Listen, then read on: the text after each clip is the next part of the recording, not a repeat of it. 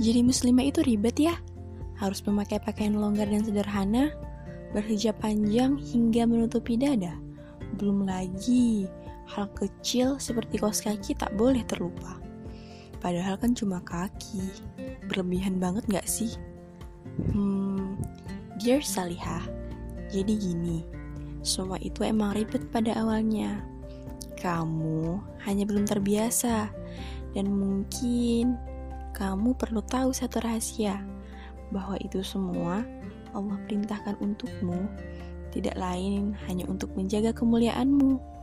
Allah hanya tak ingin setiap keindahan yang ada di dalam dirimu dilihat bahkan di, dinikmati dengan bebas oleh jutaan pasang mata di luar sana.